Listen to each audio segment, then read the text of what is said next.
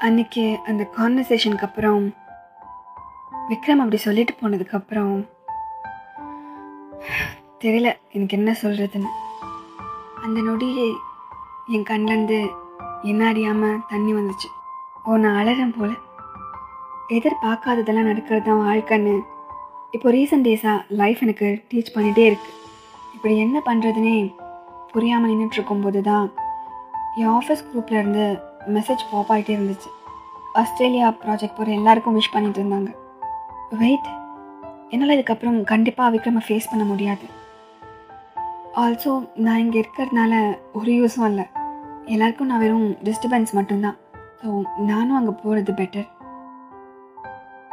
இனியாவது எனக்கான வாழ்க்கையை யாரும் டிபெண்ட் பண்ணாமல் நான் மட்டும் வாழணும்னு டிசைட் பண்ணேன். ஆஃபீஸ்க்கு கால் பண்ணேன். அம்மா ஆஸ்திரேலியா போயிட்டான்னு சொன்னதும் அப்படியே ஃப்ரீஸ் ஆக்கிட்டேன். அப்புறம் தான் யோசிக்கிறேன் அவங்க என்ன சொன்னாங்கன்ட்டு. அப்போ ஆலியா இங்கே இல்லையா? என்னால் அவளை பார்க்க முடியாதா? இப்படி என்கிட்டயே நான் பேசிகிட்டு இருக்கும்போது அம்மா விக்ரம்னு கூப்பிட்டாங்க. அப்படியே என்ன போய் சொல்லணும்னு யோசித்தேன் ஆமாம்மா மறந்தே போயிட்டேன். அவள் இல்லாததை அவள் இருக்கான்னு நினச்சிட்டு இருக்கேன். நேற்று ஆக்சுவலி ஆஃபீஸில் ஒரு ப்ராப்ளம்மா அதனால தான் வர முடியல.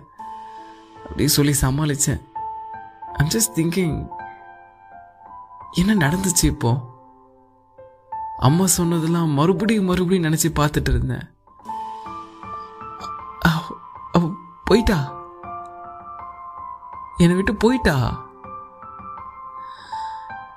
எல்லாம் என்னால தான்ல நிலவு எங்கோ நீந்தி செல்ல கனவு வந்து கண்ணை கிள்ள நிழல் இது நிஜம் இது.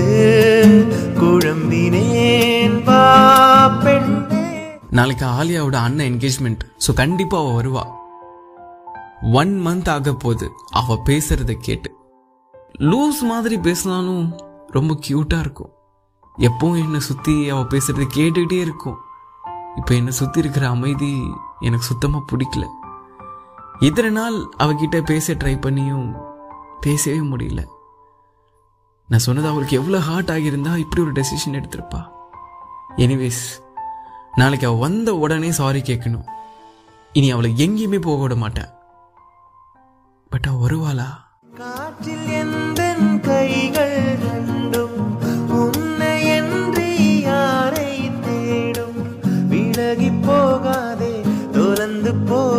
你能。